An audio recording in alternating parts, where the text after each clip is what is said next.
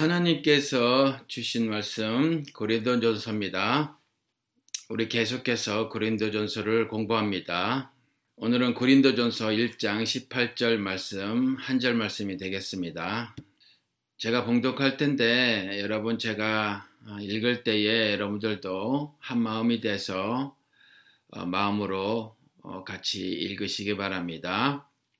십자가의 말씀이 멸망하는 자들에게는 어리석은 것이지만 구원을 받는 사람인 우리에게는 하나님의 능력입니다. 아멘.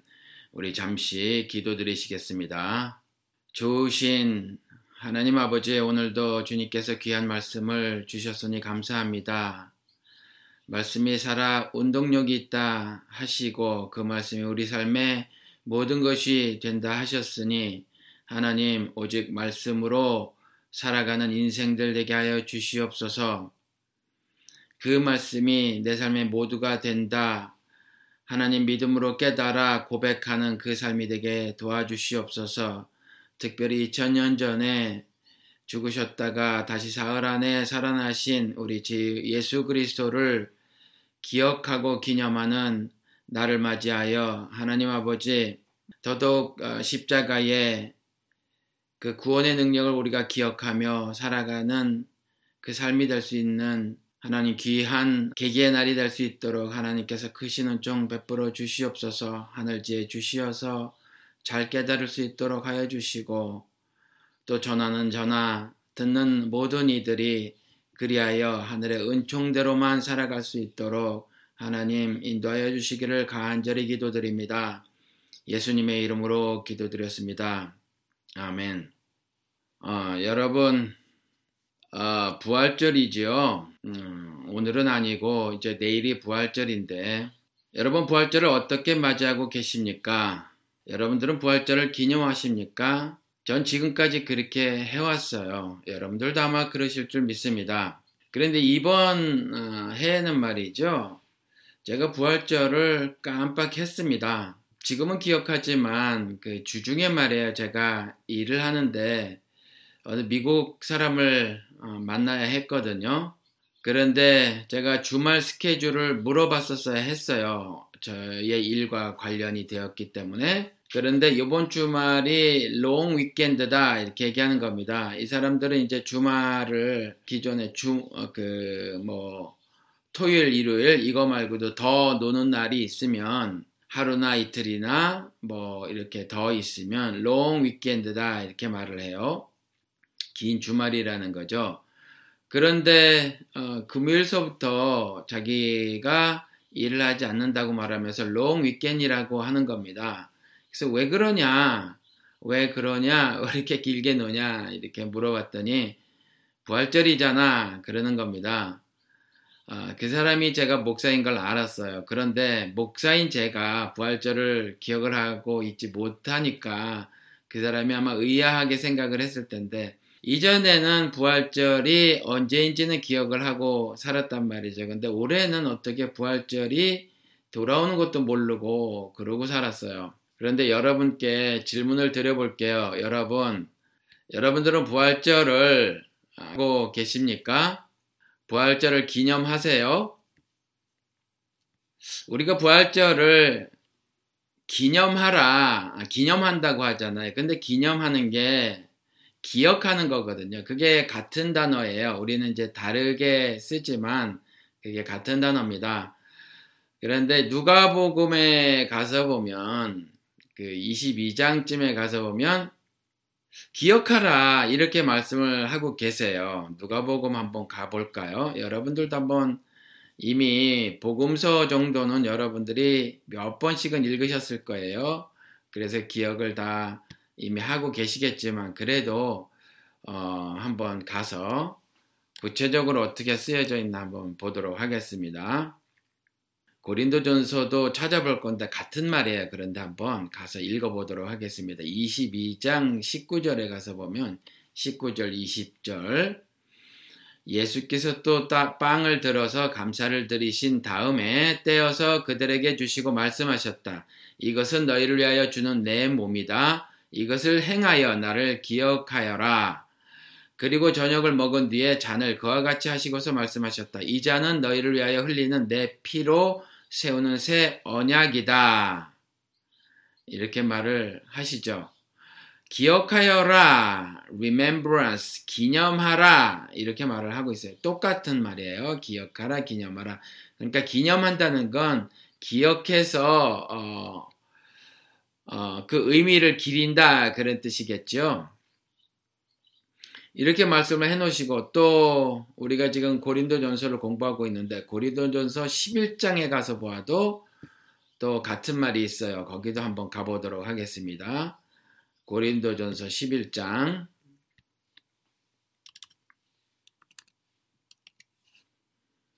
고린도전서 11장 24절 25절이에요. 24절 25절 여기도 같은 말이 쓰여져 있어요. 어, 23절에 고주 예수께서 잡히시던 밤에 빵을 들어서 24절에 감사를 드리신 다음에 떼시고 말씀하셨습니다. 이것은 너희를 위하는 내 몸이다. 이것을 행하여 나를 기억하여라. 기념하여라. 라고 하는 거죠. 그리고 식후에 잔도 이와 같이 하시고서 말씀하셨습니다. 이 잔은 내 피로 세운 새 언약이다. 너희가 마실 때마다 이것을 행하여 나를 기억하여라. 이렇게 말씀을 하고 계십니다.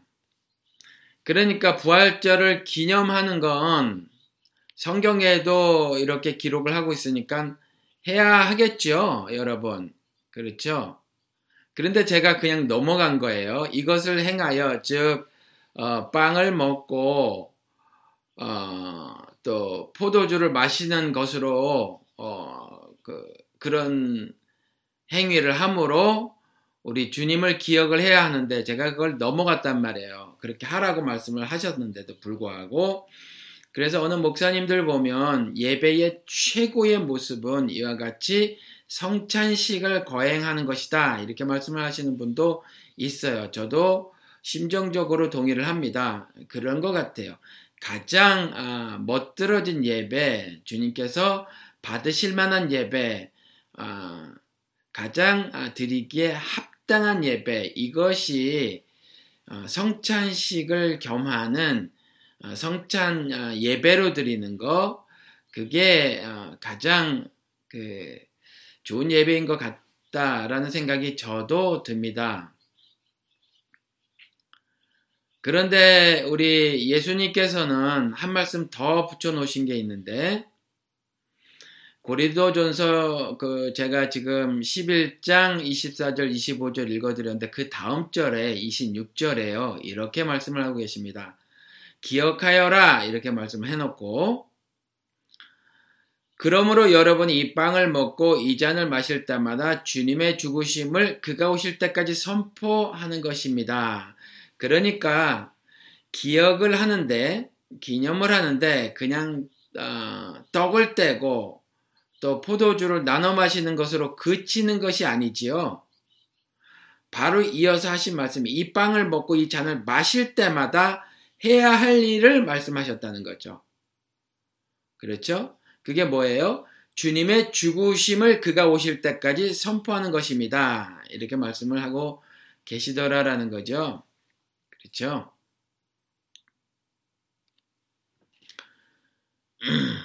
그런데 우리 저도 이전에 그랬는데 여러분들 아마 어, 그냥 교회를 가서 부활절 행사에 참석하시는 거로 아마 많이 그치셨을 거예요. 저도 그랬거든요.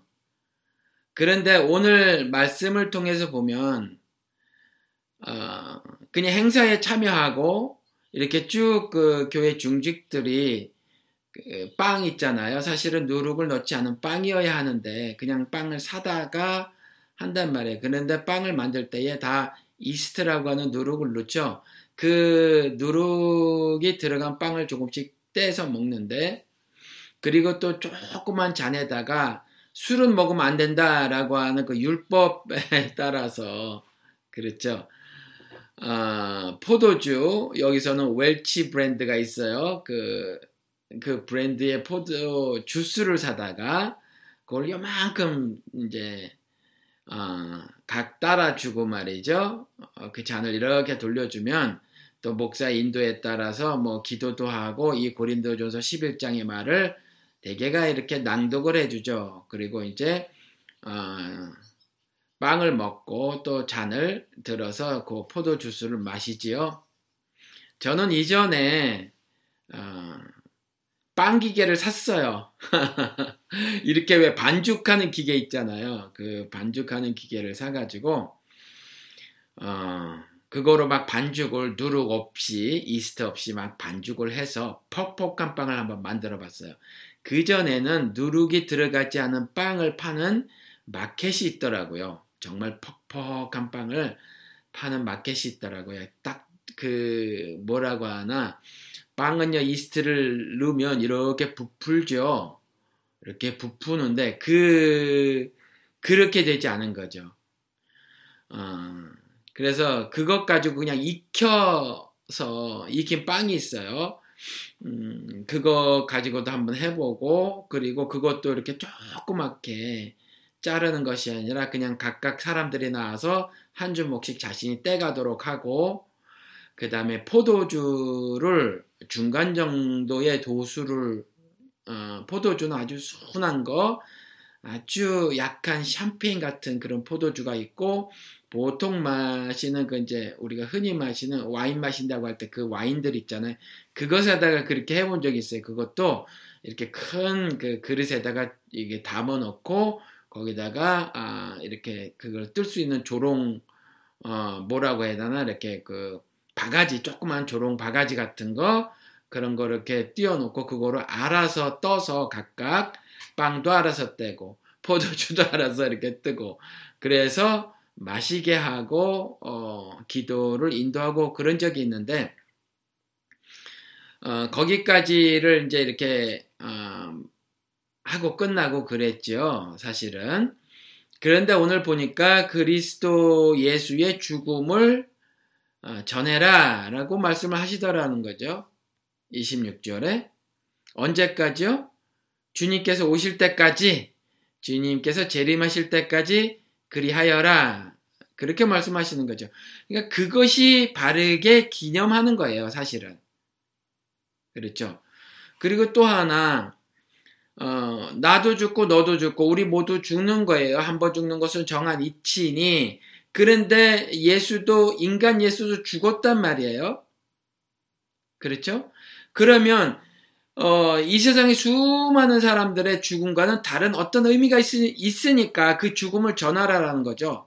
단순히 아, 예수라는 사람이 2000년 전에 죽었다 그 사실을 아, 말하라는 게 아니겠죠. 너도 나도 수많은 사람들이 죽는 것은 한번 정한 이치니 죽는데 예수의 죽음에는 이런저런 의미가 있다. 그러니까 그 의미를 전하라는 말씀이라는 거죠. 그러면 예수 그리스도의 죽음의 의미를 우리가 알아야 하는 거죠. 그래야 전하는 거잖아요. 그런데 제가 어, 요즘에 이제 답답한 것이 그 죽음의 의미를 모르는 사람들이 많더라라는 거죠. 저에게도 개인적으로 어떤 분이 물어오셨어요.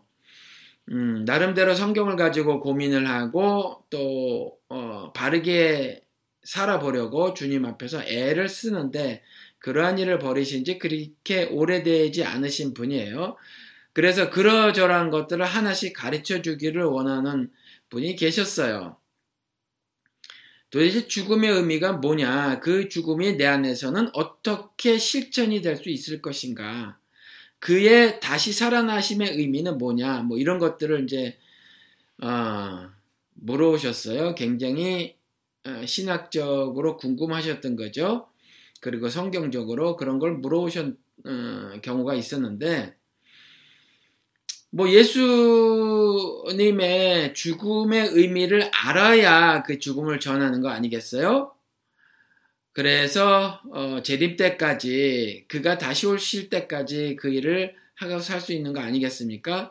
그러니까 이제 그 일을 알아야 한다, 아, 그렇게 해야 한다라고 하는 것은 어, 주님의 살이라고 하는 그 빵을 먹고 주님의 피라고 하는 그 포도주를 마시면서 먹고 마시면서 그 죽음의 의미를 우리가 그때 깨달아야 하는 거죠. 그렇죠? 그때 또 이미 이전에 깨달은 사람은 그 일을 행하면서 다시 기억해내는 거죠. 기억해내서 그 의미를 다시 한번 내 삶에 되새겨보고 그리고 어, 그것을 가서 전하는 거예요. 목사만 아니죠. 모든 사람이 다 그걸 전해야 한다라는 거죠. 예수님의 3대 사역 제가 말씀을 드렸죠. 가르치고 전파하고 고치는 일이에요. teaching, preaching, healing이란 말이에요. 이것을 목사만 하는 게 아니에요, 여러분. 예수를 따르는 모든 사람들이 다 하는 겁니다. 가르치고 또 전파하고 고치는 일, 이 세 개를 다 해야 하는 거죠. 그래서 히브리서에서도 어, 선생이 되어야 할 너희들이 아직 어린아이의 수준에 머물러 있도다라고 질책을 하는 말씀이 있잖아요. 선생이 되줘야 하는 것이 특정인에게만 하신 말씀이 아니라 예수를 믿고 따르는 모든 사람에게 하신 말씀이라는 겁니다.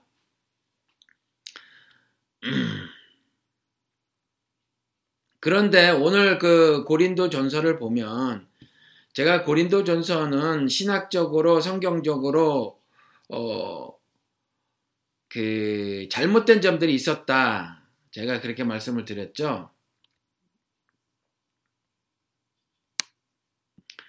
어, 그래서 이 고린도 전서는 어, 신학적으로 여러 다툼이 벌어졌고 또 신앙 윤리가 바로 서지 않아서 개인과 가정의 삶에 문제가 발생했으며 또 공동체 안에서 실천하고 있는 예배 등등에 관한 삶의 문제에 어, 그 오류도 드러냈어요. 그러한 문제들을 기록을 하고 그러한 문제들에 대해 지적을 하면서 그 올바른 길을 제시를 했죠. 하나님께서 바울을 통해서.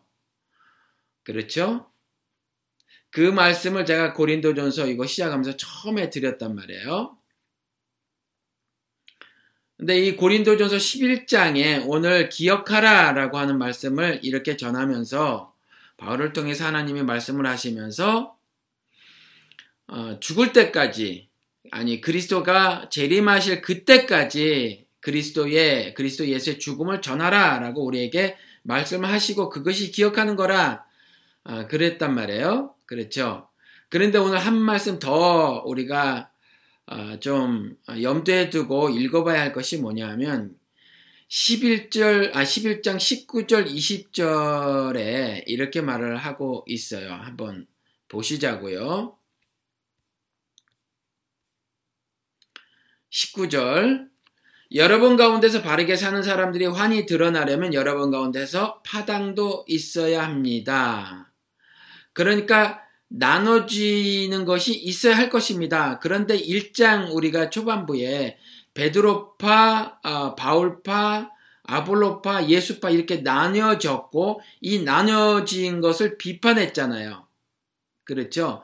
이렇게 분열이 있으면 안 된다 이랬는데 오늘 11장에 와서는 파당도 있어야 할 것입니다. 이렇게 말을 해요. 그런데 20절에 가서 보니까 어, 이해하기 어려운 말을 덧붙여 놨는데 그렇지만 여러분이 분열되어 있으니 여러분은 한 자리에 모여서 먹어도 그것을 주님의 만찬을 먹는 것이 아닙니다. 이렇게 말을 하고 있어요. 그러니까 나뉘어져도 가능하다. 영어로 보면 여러분 가운데 파당이 있어야 할 것입니다. 이것을 어, 19절에 영어로 가서 보면 differences 이렇게 말해요. 다른 거라는 거죠. 우리는 이게 파당으로 번역을 해놨지만 어, 다른 거죠. 생각이 다를 수 있는 거예요. 그러니까 여러분 가운데서 바르게 사는 사람들이 환히 드러나려면 어, 여러분 가운데서 주 바르게 사는 사람들이 환히 드러나려면 나타나려면 그러니까 여기서 바르게 사는 사람들은 뭐예요? 의에 이르게 되는 그런 사람들이겠죠. 그렇죠? 그런데 NIV 영어 성경을 보니까 which of you have God's approval 그렇게 돼 있어요. 그러니까 하나님께서 어, 증명해 준 사람이죠. 법적으로 칭의, 법적으로 의롭다 해 주신 그런 사람들이다라는 거죠. 그렇죠? 그런 사람들이 나타나려면 여러분 가운데 differences, 파당, 다름도 있어야 합니다. 그러니까 사람의 생각이 다 다르다라는 거죠. 기록된 말씀을 가지고 여러 가지 신학적인 어, 다른 생각들이 개진되어야 하는 것은 마땅히 있어야 하는 일이다라는 거죠. 마땅히. 그렇지만 여러분, 분열되어 있는 것은 안 됩니다. 라는 거죠. 분열되어 있는 것은. 그러니까 이건 무슨 말씀이냐 하면, 여러분이 한 자리에 이어서 설명하는데, 여러분이 한 자리에 모여서 먹어도 그것은 주님의 만찬을 먹는 것이 아닙니다. 즉, 그리스도의 죽음을 왜곡하는 것이 있단 말이에요. 성경을 통해서 다르게 읽는 것들이 있죠. 그렇죠? 제가 성경은 하느님께서 자신이 쓰신 자기 소개서다 이렇게 말씀을 드렸잖아요. 그러니까 성경은 하나님이 자신이 누구신가를 기록해 놓은 책이에요. 그리고 자신이 무슨 일을, 어떤 일을 하셨는가를 기록한 책이죠. 근데 이것이 두 가지 다른 아, 진술 같아도 하나인 것이 하나님께서 인류 역사 한복판에서 자신이 어떤 일을 하셨는가를 기록을 해놓고 그 기록을 통해서 자신의 뜻을 말씀하셨는데 그 자신의 뜻을 말씀하시면서 자신이 누구신가를 말씀하는 책이란 말이에요. 그게 성경인 거거든요. 그래서 자신이 하신 일 가운데서 독생자 예수를 이 땅에 보내셔서 자신의 사랑을 확증하시고 확증하시는 방식으로 나무에 매달아 죽우, 죽이시고 죽이신 이후, 어, 다음에 사흘 안에 그를 다시 살리신 일이란 말이에요. 그렇죠. 이것에 대해서 왜곡을 하면 안 된다라고 하는 거죠. 이것에 대해서. 그런데 지금 어, 예수가 어떻게 소개되어지고 있습니까? 예수가 바알처럼 소개되어지고 있단 말이에요.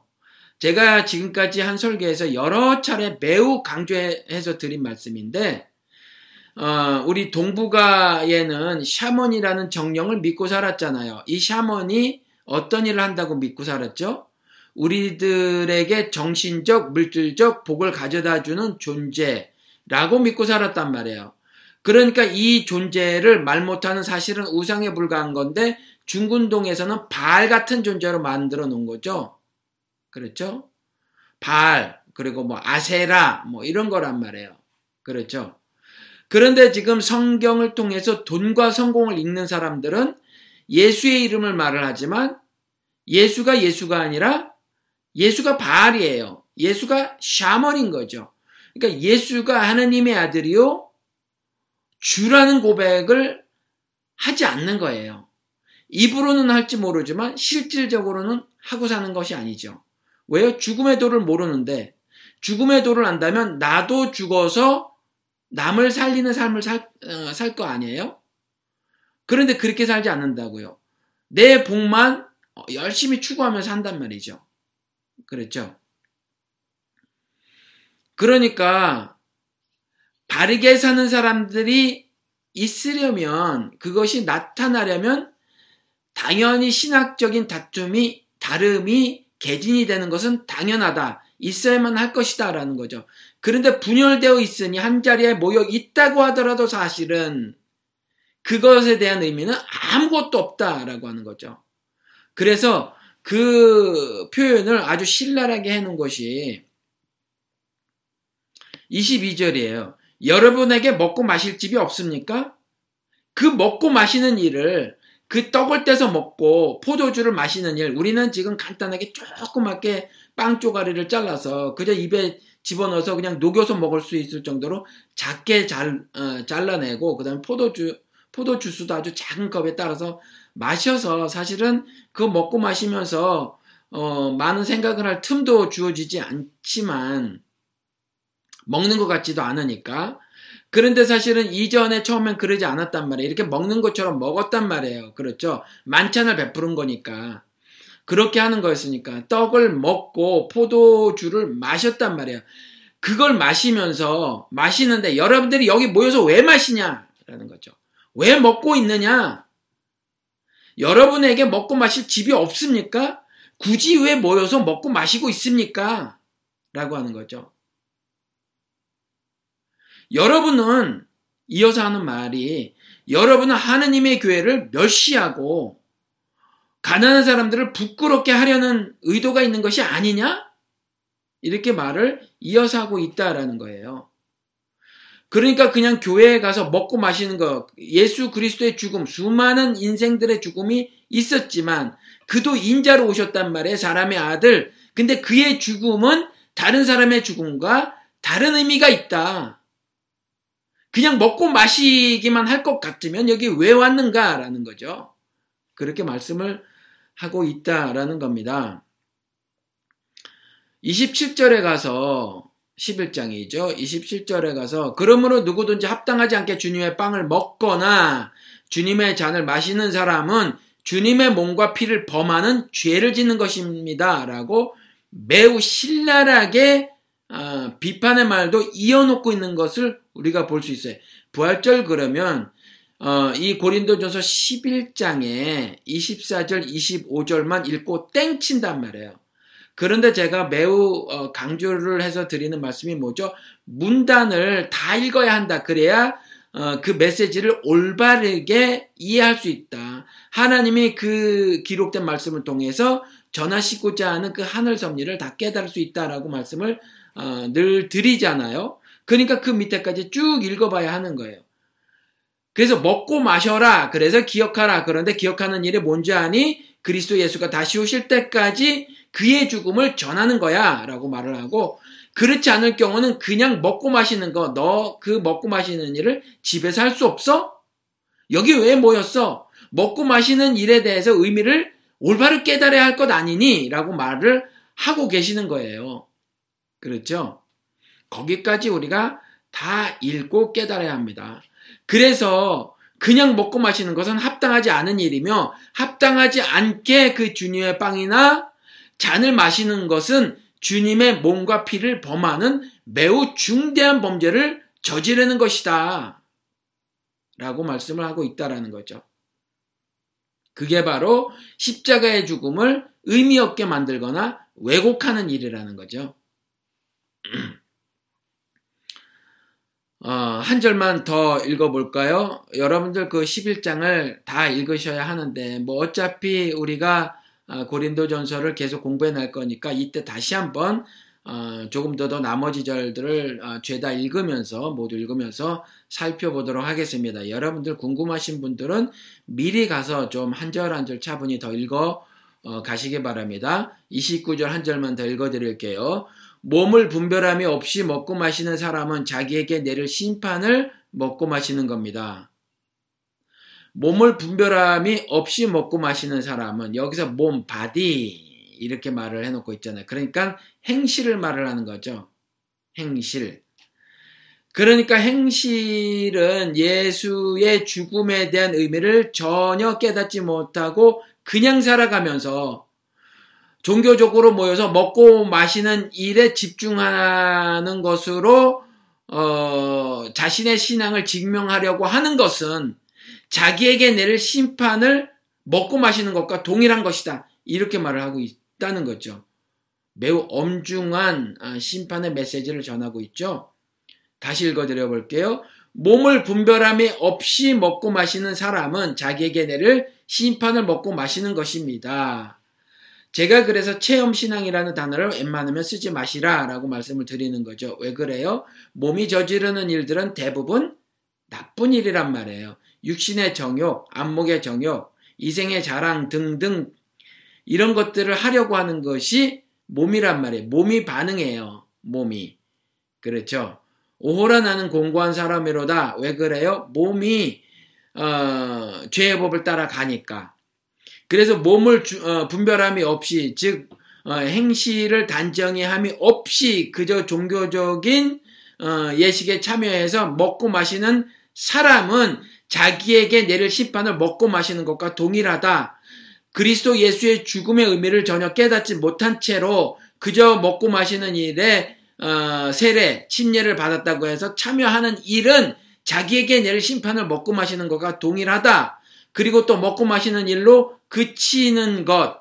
그래서 깨닫지 못해서 그쳐버려서 어, 그리스도 예수가 다시 재림하시기 전까지 그의 죽음을 전해야 하는데 그 사명을 감당하지 않는 사람. 그러니까 그런 사명을 감당하지 않는 사람은 깨닫지 못하기 때문에 그럴 거예요. 그렇지 않으면 기쁨이 넘쳐서 그 일을 감당할 거란 말이죠. 어, 그렇지 않은 사람들은 자기에게 내릴 심판을 먹고 마시는 것입니다. 라고까지 심각하게 말을 하고 있다는 겁니다.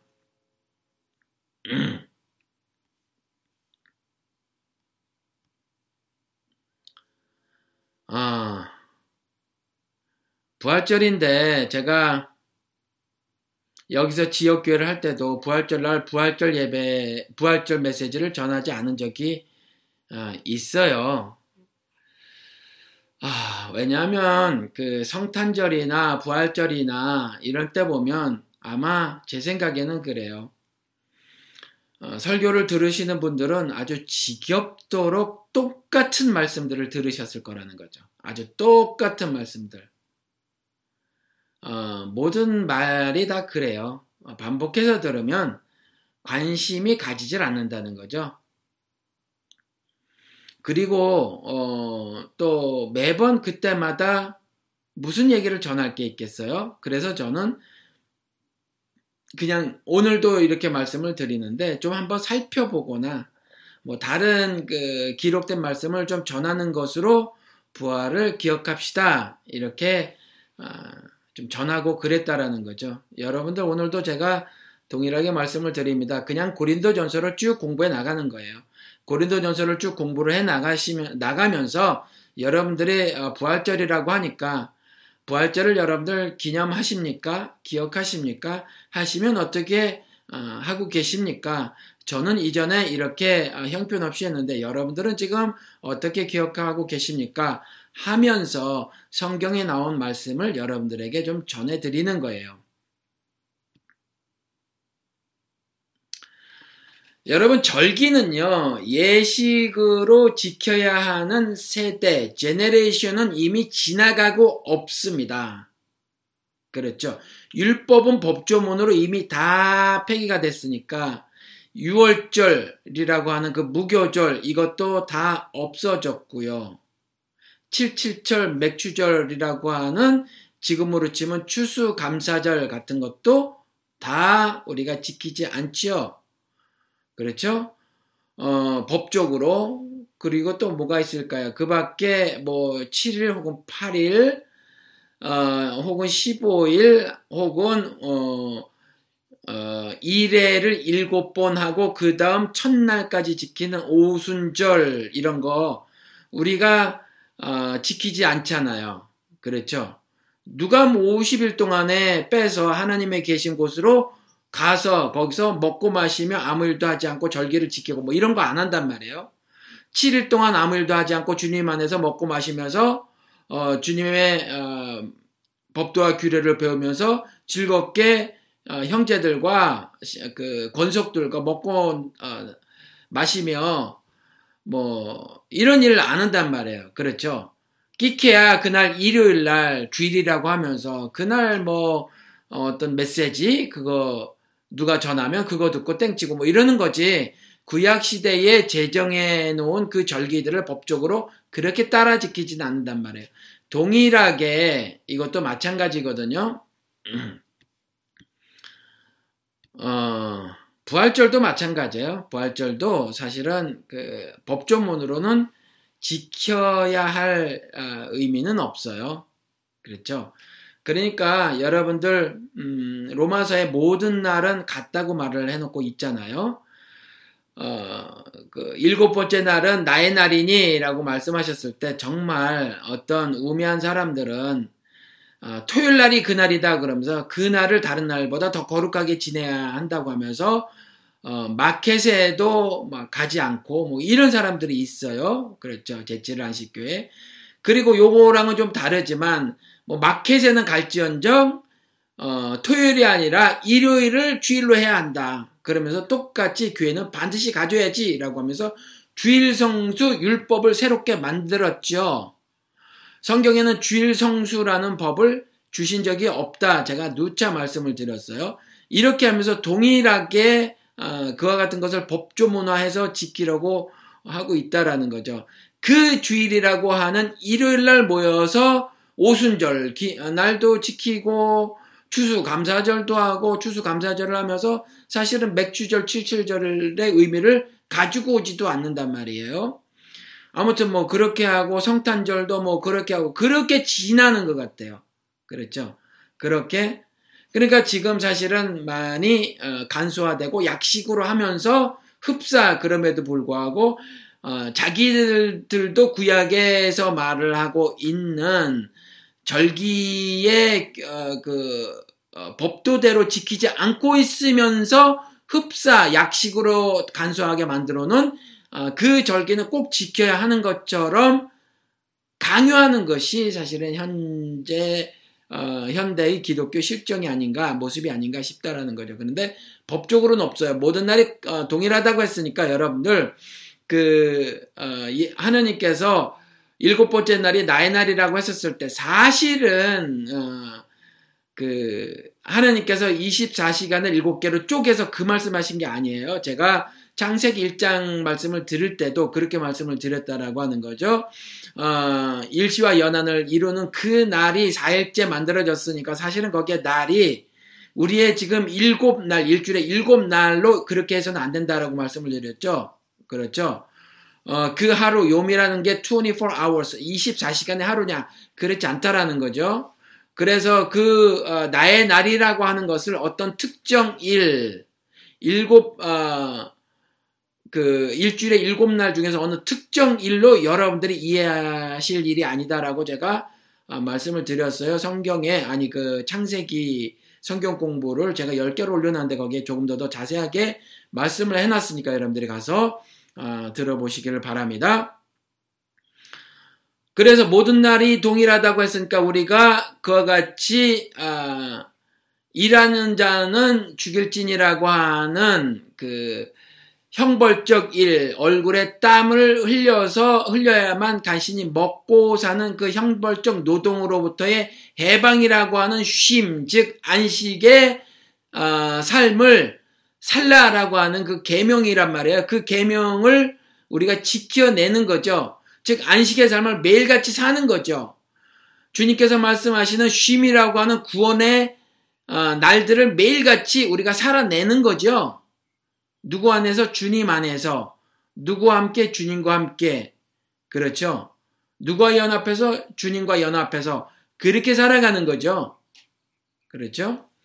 그러니까 이와 같이 아, 부활절도 마찬가지예요. 우리가 1년 365일 살면서 그리스도의 죽으심이 날마다 내 삶 속에서 실천이 되지 않는 거죠. 바울이 말한 것처럼 나는 날마다 죽노라. 그리고 그리스도의 부활이, 아, 부활이 사흘 안에 다시 살아나심이 내가 1년 365일을 살면서 날마다 실천되어져야 하는 거죠. 구체적인 모습으로 그 삶을 살아내 가야 하는 거죠.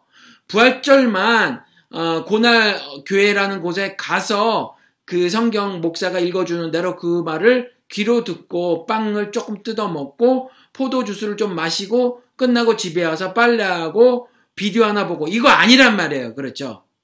그런 거 아니에요. 무슨 말씀인지 이해가 되시죠?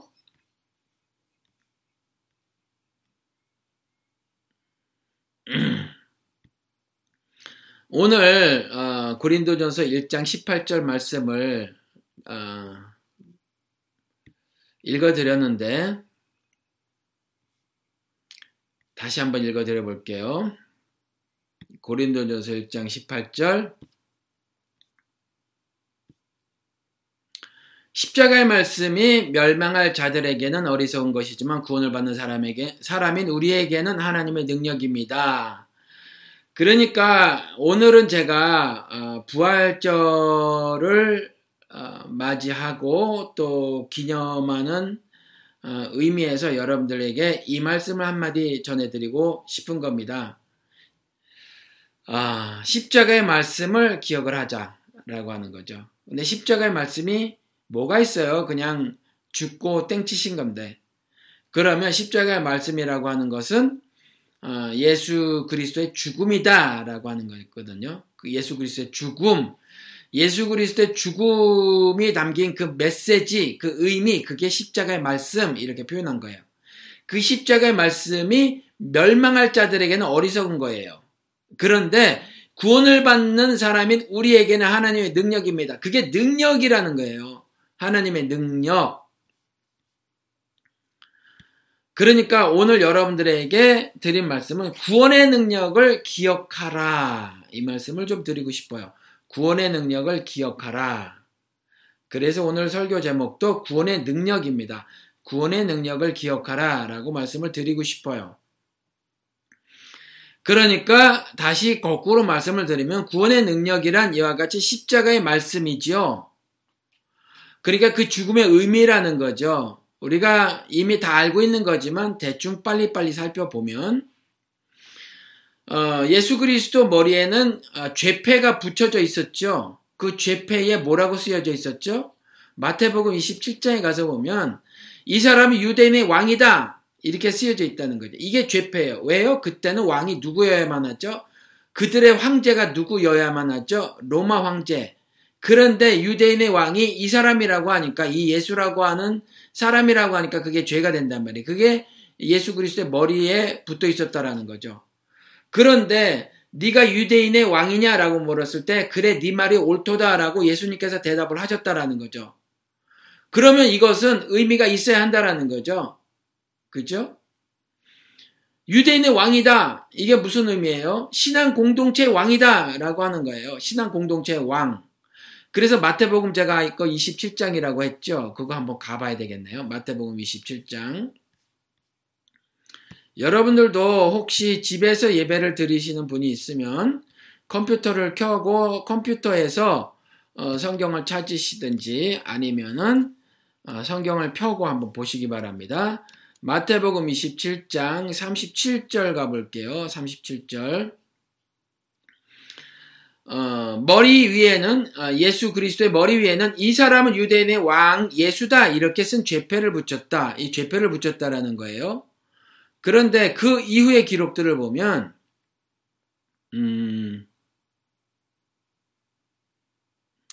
지나가는 사람들이 머리를 어, 흔들어 예수 그리스도의 머리겠죠. 머리를 흔들면서 아니 자기들이 머리를 이렇게 흔들었나 봐요. 머리를 흔들면서 예수를 모욕하였다 39절에 그러면서 말하기를 성전을 허물고 사흘 안에 짓겠다던 너 사람아 네가 하나님의 아들이거든 너나 구원하여 보아라 십자가에서 내려와 보아라 이렇게 말을 해요. 그리고 대제사장 율법학자 장로들도 모두 함께 조롱하면서 그가 남은 잘도 구원하였는데 자기는 구원하지 못하나 보네. 이렇게 말을 해요. 그가 이스라엘 왕이시니 지금 십자가에서 내려와 어, 보라고 어, 해봐라. 그러면 우리가 그를 믿을 터인데 이렇게 말을 해요. 그러니까 이스라엘 왕이다라고 하는 말은 무슨 어, 말의 의미냐면 그가 이스라엘 왕이라면 우리가 믿을 터인데 믿음에 관한 부분이라는 거죠. 믿음에 관한 부분. 그러니까 머리에 쓴 죄패, 이 사람이 유대인의 왕이다 라고 한 그 죄패의 의미는 예수 그리스도께서 그래 내가 유대인의 왕이 맞아 네가 그렇게 진술하였는데 그 말이 옳도다라고 하셨을 때 그 말이 뭐냐면 신앙 공동체 왕이다 이 사람이 자신을 구원하였을 경우는 믿을 터인데 이스라엘 왕으로 믿어줄 터인데 이게 뭐, 무슨 말씀이냐면 신앙 공동체 왕이다 즉 그리스도 나라의 왕이다라고 하는 거죠. 그리스도 나라에 들어갈 그 신자들의 왕이다라고 하는 거죠.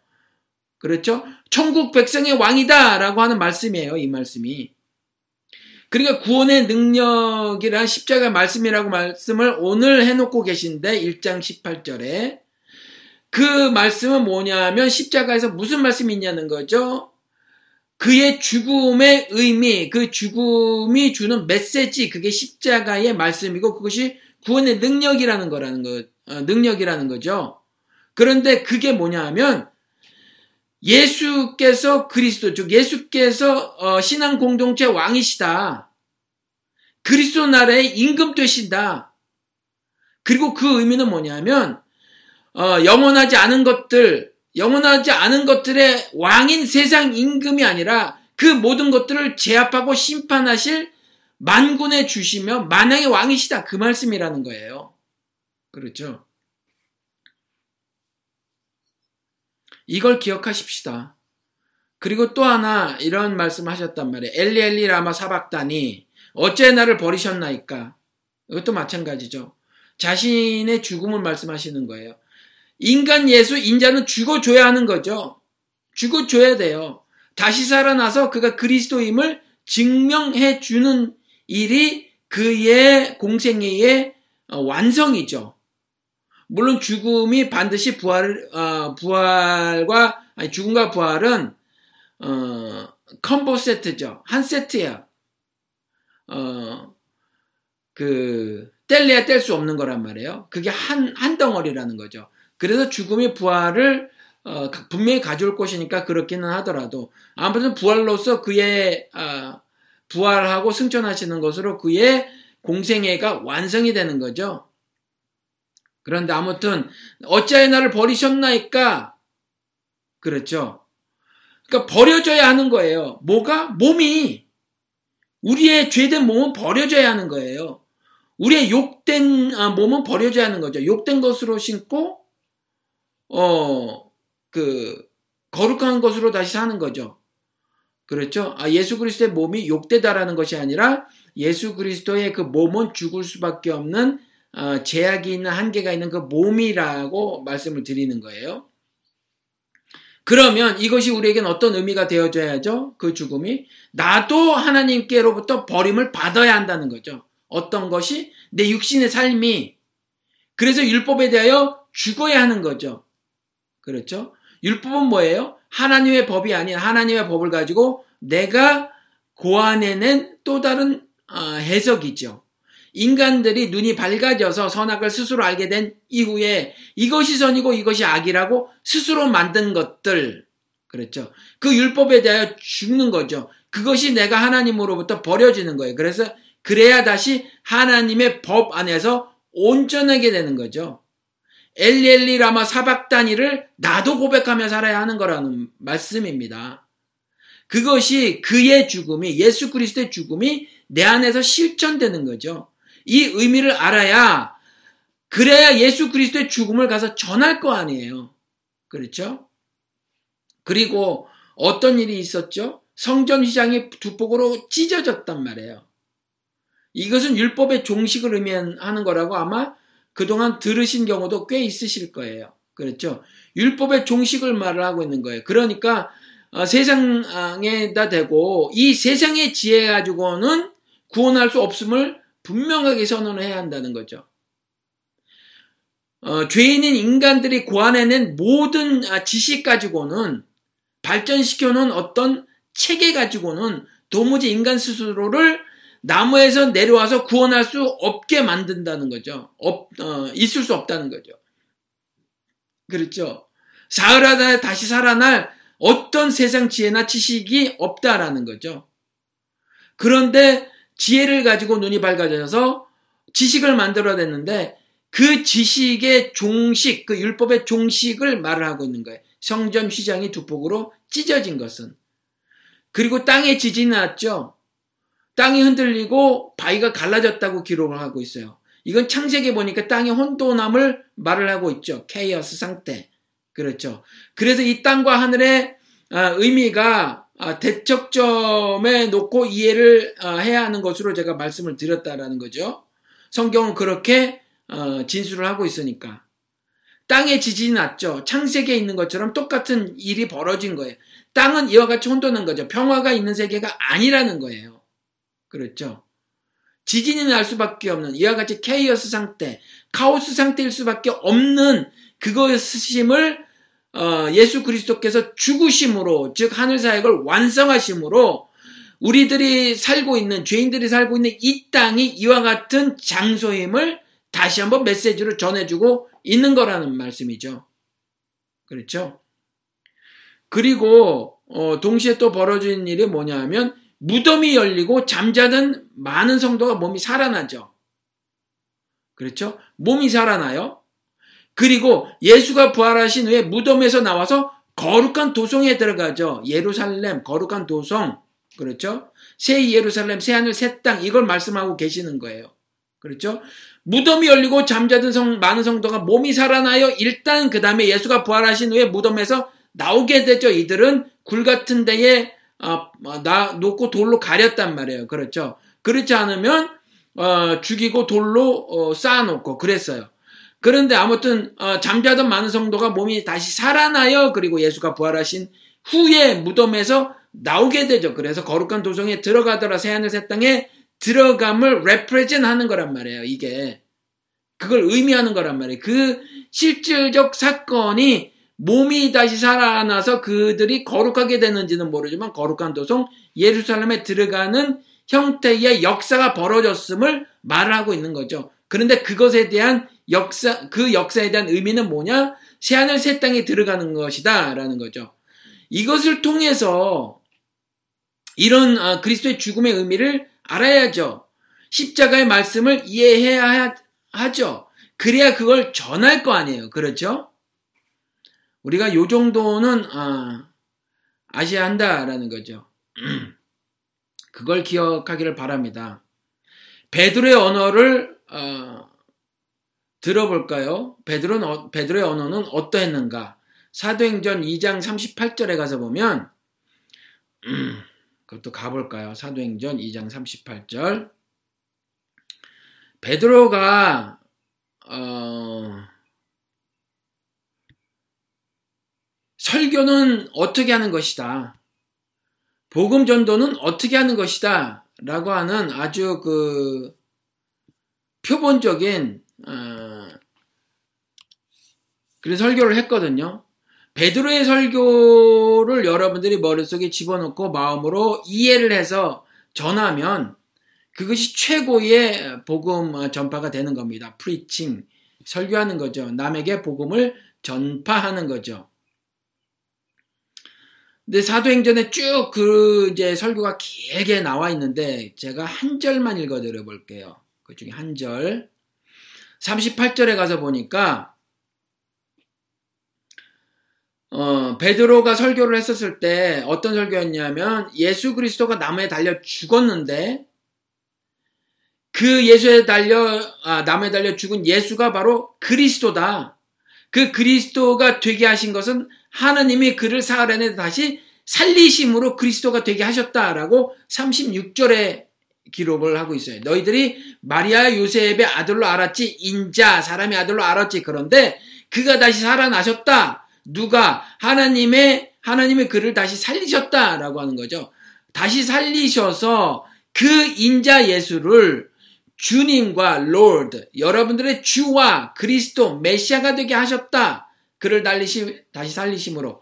그런데 그 예수를 너희들이 바로 죽인 자들이 아닌가라고 하는 거죠. 너희들이 바로 불법한 자들, 아니 무법한 자들, 법이 없는 자들, 즉 이방인들, 이방인의 손에 맡겨서 그를 죽여버린 당사자가 아니더냐라고 어, 쏘아붙였단 말이에요, 베드로가. 쏘아붙였을 때 37절에 보니까 사람들이 이 말을 듣고 마음이 찔려서 형제들이여 우리가 어떻게 하면 좋겠습니까? 라고 탄식을 하기 시작을 해요. 이때에 베드로와 다른 사도들이 어, 아 그렇게 이제 베드로와 다른 사도들에게도 말을 했는데 그때 대답을 하는 거죠 베드로가. 회개하십시오. 회개하십시오. 이렇게 말하는 거예요. 회개하십시오. 그래서 죄 용서를 받으십시오. 이렇게 말을 해요. 구원의 능력 즉 십자가의 말씀은요 회개로 사람들에게 나타나요 이런 말씀을 전했을 때, 그리스도의 죽음의 메시지를 전했을 때, 죽음의 의미를 전했을 때, 베드로는 한마디 더 전했는데 뭐라고 전했어요?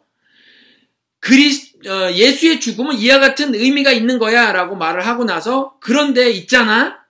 그를 죽인 게 누군지 아니? 무법한 자들, 법이 없는 자들, 하나님으로부터 법을 받지 않은 자들, 그들의 손을 빌려서 바로 너희들이 죽였어 라고 그들을 향해서 손가락으로, 손가락으로 이렇게 지적을 하더라라는 거죠. 그렇죠. 거기까지 베드로는 한 걸음 더 나가서 실천을 한 거예요. 그랬을 때 어떤 일이 일어났다고요? 형제들이여 우리가 어떻게 하면 좋겠습니까? 라고 하는 어, 회개의 탄식이 일어났다라는 거죠. 그런 탄식이 어, 탄식의 소리가 여기저기서 터져 나왔다는 거죠. 그랬을 때 베드로가 대답하기를 회개하십시오. 회개하십시오. 이렇게 말을 한 거예요. 부활절에 여러분들이 이걸 기억했으면 좋겠어요. 고린도전서 1장 18절 말씀을 십자가의 말씀, 구, 그것이 구원의 능력이다. 이렇게 말씀을 하고 계신데, 하고 있는데, 그것을 통해서 부활절을 맞이해서 그 1장 18절 의미를 한번 어, 좀 깊이 생각을 해본 겁니다. 그러면서 베드로의 언어를 어, 살펴보았는데 그는 그렇게 말을 했다라는 거죠. 회개하십시오. 여러분 그거 아십니까? 아,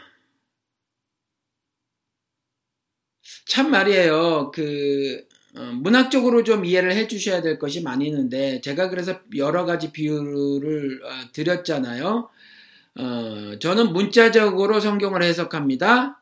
그렇지만 토시 하나하나의 의미를 두진 않습니다.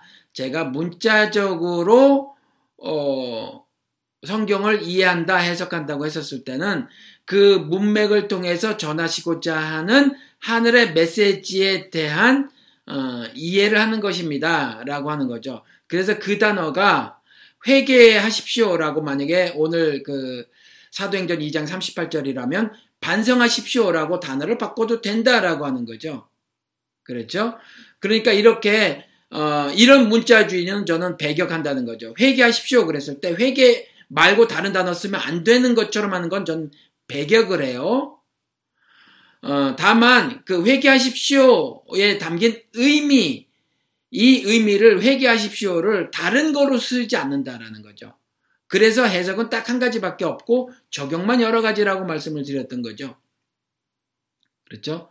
이렇게 문자적으로 이해를 하는데 그런데 문자적으로 이해를 했, 함에도 불구하고 여전히 우리가 혼동되는 것이 여러 가지 비유를 드렸지만 그 중에 하나가 온 이스라엘은 구원을 받을 것이다라고 하는 로마서 말씀. 그런데 또 로마서 다른 말씀은 오직 남은 자 7천만이 약속의 후손으로 구원받을 것처럼 말씀하신 거. 그래서 이스라엘의 더러는 우준하게 되어버린 것도 동일하게 기록을 하고 있더라. 그러면 이런 것들에 대한 문자적 해석은 어떻게 할 것이냐라고 하는 거죠. 그러니까 이렇게 문자적 해석을 하면 안 된다라고 말씀을 드리면서 저는 매우 강력하게 문자적 해석을 하면서 동시에 더 강력하게 주장을 했던 것이 뭐냐 하면 저는 도그마, 즉 교리를 매우 강조했다는 거죠. 성경 안에서 이해하고 성경 안에서 해석을 하려고 했다라는 거죠. 다른 세상의 자기 개발서를 가지고 와서 성경을 이해하려고 하지도 않았고 세상의 사람들이 만들어 놓은 도덕과 윤리를 가지고 와서 그것을 프리즘으로 해서 성경을 이해하려고 하지도 않았다라는 거죠. 성경이 기록된 말씀을 성경으로 이해를 하려고 했다라는 거죠. 그렇죠? 그러다 보니까 교훈이라고 하는 그 교리, 즉 성경에 기록된 말씀을 조금 더 더 조직화하고 원리화한 그 교훈, 닥트린, 교리, 그 교리를 여러분들에게 매우 강조해서 말씀을 드렸다라는 거예요.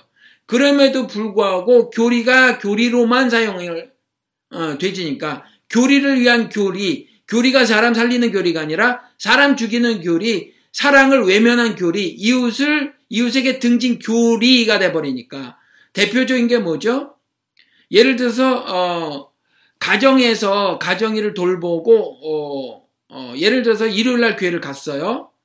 그런데 어느 날은 일요일 날 가지 못할 사정이 생겼어요. 예를 들어서 지방에 계시는 뭐 어, 머님 아버님을 찾아뵈야 하기 때문에 막 못 가는데 혹은 회사 일을 못 갔어요. 그러면 어, 이 그 율법적인 율법주의적인 문자적 해석을 하는 사람들은 하나님이 먼저냐 뭐 가정이 먼저냐 하나님의 일이 먼저냐 사람의 일이 먼저냐 이렇게 말을 하는데 이건 굉장히 교조주의적 어, 교리의 실천을 강요하는 거예요. 이건 틀렸어요. 그러니까 교리를 위한 교리 이건 안 된다는 거죠. 교리는 사람을 위한 거예요. 그래서 구덩에 양이 빠지면 건져내야 돼요. 안식일 날 사람이 다치면 고쳐줘야 하는 거예요. 그렇죠? 선한 사마리아인 비유에서도 마찬가지잖아요. 제사를 위해서 그 어, 강도당한 사람을 어, 고쳐주지 않고 구해주지 않고 제사에 참석했던 제사장들이나 레위인들이나 일반 유대인들 다 비판하셨고 그들은 이웃이 아니다. 율법의 완성을 이룬다고 하는 그 선한 이웃이 아니다라고 말씀을 하고 계시잖아요. 그러니까 교리를 위한 교리, 그건 교조주의적인 어, 종교인의 삶에 불과하다. 그건 아니다라고 하는 거죠. 교리를 제가 매우 강조를 하면서 즉 어, 성경의 어, 그 문자적 해석을 절대적으로 하면서 그 말씀은 이 문, 기록된 문자들 이것들을 조금 더 더 조직화하고 원리화한 그 교훈, 닥트린, 아, 교리라고 하는 것을 매우 강조하면서 강조하지만 강조하지만 이와 같이 교리를 위한 교리, 그쵸? 교훈을 위한 교훈, 사람을 위한 교리, 사람을 위한 교훈이 아니라 교리를 위한 교리, 사람, 어, 교훈을 위한 교훈, 이것은 제가 배격했단 말이에요. 이것은 안 된다고 했죠. 그래서 오늘 마지막으로 전해드릴 말씀이 회개하십시오 그랬잖아요. 이 회개 없는 은혜가 없어요, 여러분. 여러분들이 받으셨다고 하는 은혜가 도대체 어, 회개가 바탕이 된 은혜냐? 회개가 전제된 은혜냐? 회개가 매, 어, 맺은 열매로서의 은혜냐? 이걸 알아야 한다는 거죠. 그렇죠? 그러니까 회개 없는 은혜가 없어요. 회개 없는 구원이 없죠. 그러니까 당연히. 회개 없는 구원이 없으면 당연히 회개 없는 교회도 없는 거예요. 그러니까 회개 없는 교회가 없으면 회개 없는 부흥도 당연히 없죠. 더 베드로처럼 날석의 말씀을 들으면 회개 없이 살아날 방도가 없어요. 살아날 길이 없다라는 거죠. 다시 반복해서 한, 어, 말씀을 드리고 마치도록 하겠습니다. 회개 없는 은혜가 없습니다. 회개 없는 은혜가 없어요. 여러분들이 받으셨다고 하는 은혜가 회개를 전제로 한 건지, 회개를 아, 바탕에 깔고 받은 건지, 어, 회개라는 어, 것을 통해서 회개라는 그 어, 뭐라고 말씀을 드려야 되나? 그것이 맺어진 열매로서의 은혜인지 그것을 여러분들이 한번 보시고요. 조금 더 더 확장해서 그러면 그 회개 없는 구원도 없다라는 거죠. 구원이 없으니 당연히 회개 없는 교회가 없는 거죠. 그렇죠? 회개 없는 교회가 없으니 당연히 부흥이라는 것도 없는 거예요. 물이 바다에 넘친 같이 하나님의 영광을 하는 지식이 편만하게 퍼지는 것이 부흥이지 숫자적으로 늘어나는 게 부흥이 아니라는 거죠. 베드로처럼 말씀을 드리면 이와 같이 회개 없이 살아날 길이 없다라는 거죠.